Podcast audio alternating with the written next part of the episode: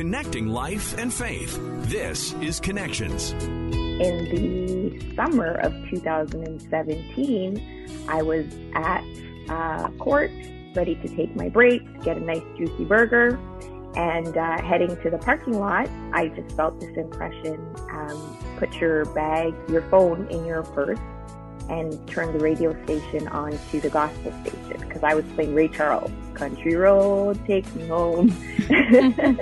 and um, less than five minutes, I guess, I just, I remember paramedics holding my neck, asking me if I can feel my feet. And little did she know that was just the start of her journey. We're joined today by Alexis Lee. She's the author of a book called Beauty for Ashes. She was involved in a car collision that left her with several injuries, some that were left unknown for years. She was eventually diagnosed with a traumatic brain injury. And today on Connection, she's sharing her story in hopes of helping others out there who may be struggling. Alexis Lee is our guest today. She's the author of a book called Beauty for Ashes. We're going to get around to the book in a little bit, but first of all, we want to get to know you a little bit better. You are a survivor and a survivor of a traumatic brain injury. Tell us a little yes. bit about your story. Okay, um, so I my background is um, in, in, terms of, I guess you would say, my career. Um, I was a uh, working in the criminal justice system for over 10 years full time and then part time on the weekends i would work at a shelter for survivors of domestic abuse. So i'd work full time at court and then weekends at the shelter around the same over 10 years both of them together. And um, i also started my own business as a personal stylist months before a couple months before the accident so I had my my life on track. I loved to travel and you know socialize, things like that. Um, and what happened was um, in the summer of 2017, I was at uh, court, ready to take my break, get a nice juicy burger, and uh, heading to the parking lot. I just felt this impression: um, put your bag, your phone in your purse and turned the radio station on to the gospel station because I was playing Ray Charles, Country Road, Take Me Home. and um, less than five minutes, I guess, I just, I remember paramedics holding my neck, asking me if I can feel my feet. Um, they took me to the emergency and um, I had, uh, my car was totaled. I um, had secondary, second degree burns on my, my hands and they just, you know, patched me up sent me home. No head scans, nothing. And um, about, I'd say maybe like a week and a half later, I was uh, with my mom and I realized I couldn't wiggle my toes on one one side of my leg. And I was like, something's off here. Like, you know, you're telling your body to do something and it's not doing it.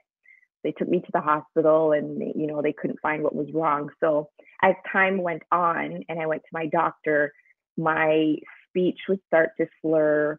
Um, I couldn't I couldn't speak without feeling weak and tired.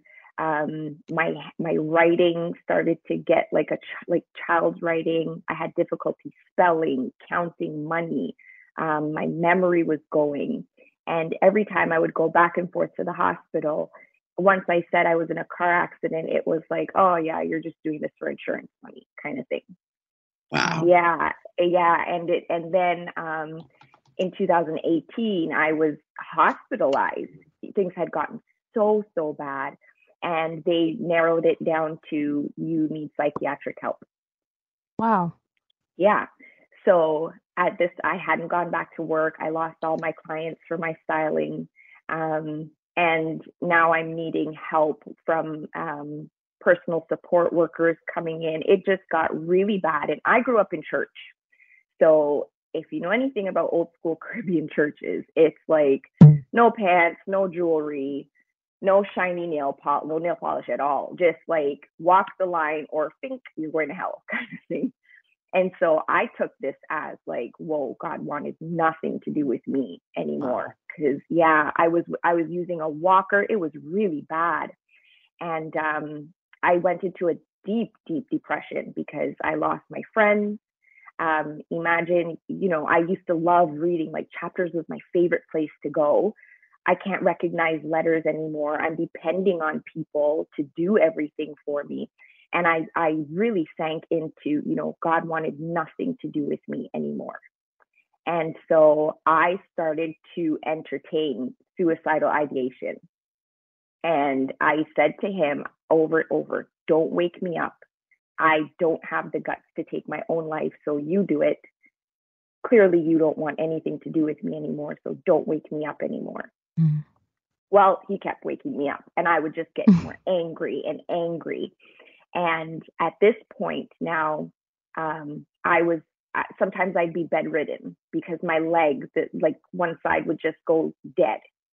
And uh, I remember laying on my bed, and years back, I had this conversation with a coworker about the Bible. And again, going back to me growing up with like, you know, heavy handed Christianity. And I remember her saying to me, Alexis, the Jesus I know is compassionate. And that came back to me when I was in the bed there. And I said, okay, okay, okay, compassionate Jesus. If you're compassionate, I need you to help me walk. And it went from my PSW helping me to walk to the bathroom, to the front door, down the hall, and on and on it went. But the I think the best part of this is I ended up in front of a sports neurosurgeon. And he said, I know I knew exactly what was happening to you the minute you came in my office. And it wasn't until 2019 that they did this specific, um, the results from a specific brain scan came through and they found the damage to my brain. Wow. There are only, sorry, there are only two of these machines in the entire province. So it, it's a miracle in itself that I got to do that, that brain scan. What was it like when you heard that surgeon say, I know what's going on with you? Like finally after all this time, right? Yeah, it was, I cried. I cried. You feel like someone validated you. You're going through all of these things and you have specialists and doctor after doctor telling you, man, no, this is, you know, you just need a psychiatrist. Sent then one of them sent me home with a bag of medications. And I was like, I'm not, I'm not crazy. You know, I had my life. Nobody pretends to be like this as far as I know. And then so when he said that to me, it was just like a weight off of my shoulders. Yeah, you go from um, like nobody believing you to somebody finally understanding you. What, like, did you start to ever believe maybe I am crazy? Maybe God is mad at me for something? What was that like to try and figure out? Not the not the crazy part, but the God the God was done with me. Oh, for sure, I believed it because growing up, you know, it was very much like walk the line or fire and brimstone is coming after you. So hmm. I took this as this was my fire and brimstone. How did you manage to get around that then and to find your way back to God and to your faith? Oh my days, let me tell you, I hmm. have the most amazing relationship with the Lord now. I realized that He had to strip everything away. I was so career minded and so focused on, you know, climbing the career ladder. And He took everything away to say, you know what, let me teach you who I am. Let me teach you that I am a good, good father. I am a loving, I'm a loving God. And so my relationship now is just one of, of trust and peace and rest.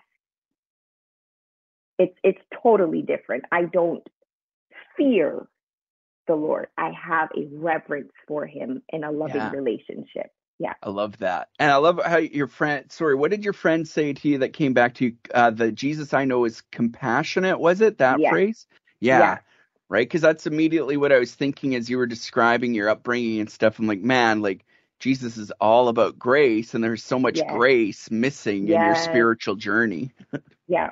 Yeah. And I've learned that even through, you know, recovery, I'm still, I'm still going through my, my recovery um, stages, but I've learned that every day we receive grace and every day we receive forgiveness, and you need to share that with others. And that's yeah. another thing that I learned is I had so much unforgiveness from like childhood all the way up, and I had to let all of that go.